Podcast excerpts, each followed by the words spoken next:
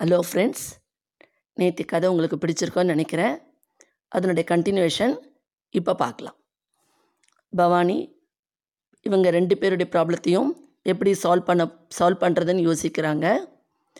இதுக்கு நடுவில் பல்லவியின் யோசனை வேறு மாதிரி இருக்குது நாம் மேனேஜராக பொறுப்பெடுக்க போகிற இடத்துல இவங்க ரெண்டு பேரும் அசிஸ்டண்ட்டாக வரப்போகிறாங்க அவசரப்பட்டு நம்ம ஏதாவது நம்ம கதையை சொல்லிட்டோமோ அப்படின்னு அவங்க யோசிக்க ஆரம்பிக்கிறாங்க. இனி கொஞ்சம் நாம் நம்ம கெத்தில் இருக்கணும். நம்ம மேட்டர்ஸ் எதையும் டிஸ்கஸ் பண்ணக்கூடாதுன்னு ஒரு முடிவுக்கு வந்துட்டு அவங்க கேஷுவலாக ஜன்னல் வழியாக வேடிக்கை பார்க்க ஆரம்பிக்கிறாங்க. தனக்குள்ளே இருக்கிற கஷ்டத்தை நம்ம வெளியில் பகிர்ந்துக்க கூடாது. நாம் ஒரு மேனேஜர் அந்த பொறுப்பில் நம்ம கெத்தாக இருக்கணும் கரெக்டாக இருக்கணும் அப்படின்னு அவங்க நினைக்கிறாங்க. ஆனால் பவானி அவள் ரொம்ப நல்ல பொண்ணு. அவள் வந்து எல்லாரையும் அவள் வீட்டில் அவள் கணவர் நல்லவர் மச்சினர் நாத்தனார் மாமியாரும் நல்லவங்க. ஆனால் அவங்க வீட்லேயும் ஒரு பிரச்சனை இருந்தது. அவங்க மாமனார் அவங்க கூட கிடையாது.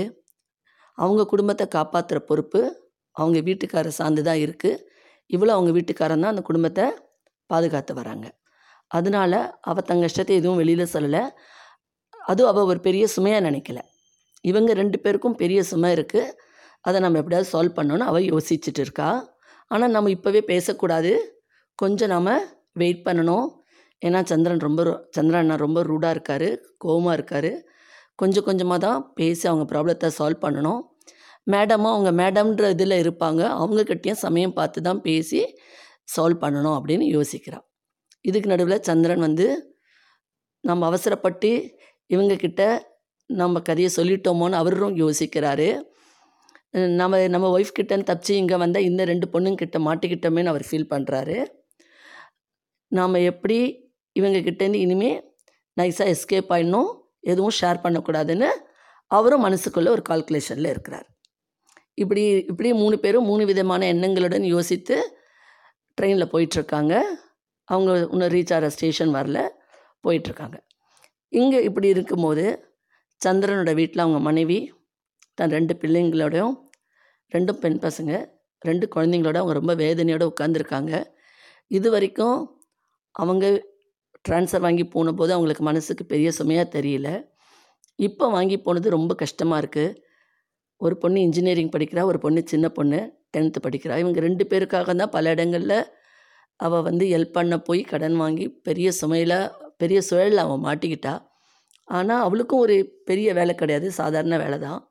ஆனால் அவள் சம்பளத்தை வச்சு இந்த கடனை அடைக்க முடியுமான்றது அவளுக்கு பெரிய யோசனையாக இருந்தது. என்ன செய்ய போகிறோம் எப்படி அடைக்கிறதுன்னு பலவிதமான சிந்தனைகளோட அவள் உட்காந்துருக்கா அவளுக்கு அந்த பிரச்சனை வரத்துக்கு காரணம் அவள் பல வருஷமாக அந்த வீட்டிலே இருந்துட்டா. அந்த வீட்டு ஓனர் அவளை காலி பண்ணுன்னு சொன்னதுனால தான் அவளுக்கு இந்த பிரச்சனைகள் தலை தூக்கினேன் இல்லைனா யாரும் வந்து அவளை ப்ரெஷர் பண்ணி கேட்டிருக்க மாட்டாங்க. அவர் காலி பண்ணுன்னு சொன்னதுனால எங்கே இவங்க காலி பண்ணி வேறு எங்கன்னா போயிட்டாக்கா நம்ம கடன் வருமோ வராதோன்ற ஒரு பயத்தில் தான் எல்லாருமே வந்து இவங்களை கேட்க ஆரம்பித்ததுனால தான் அவங்க வீட்லேயும் ஒரு ட்ரான்ஸ்ஃபர் வாங்கி போகும் நிலமை வந்தது. இந்த ப்ராப்ளத்தை எப்படி சால்வ் பண்ணி எப்படி வெளியில் அவள் வரப்போகிறா அப்படின்னு யோசிக்கிறா. நம்ம வந்துடுவோன்ற நம்பிக்கையும் அவளுக்கு இருக்குது குழந்தைங்களும் படிக்கிற ஸ்டேஜ் முடிகிற ஸ்டேஜில் இருக்குது அதனால் நம்ம ஜெயிச்சிடுவோம். கண்டிப்பாக வெளியே வந்துடுவோம் அப்படின்ற ஒரு நம்பிக்கையோட அவளோட அவளுடைய நினைவுகள் அன்று அப்படியாக கழிகிறது. என்ன செய்யுதுன்னு தெரியாத சிந்திக்கும் நிலையில் குழந்தைங்களுக்கும் சமைக்கலை அவளும் சமைச்சு சாப்பிடல. வேதனையோடு போயிட்டுருக்கிற அந்த நேரத்தில் நமக்கு ஏதாவது ஒரு வழி பிறக்கும்.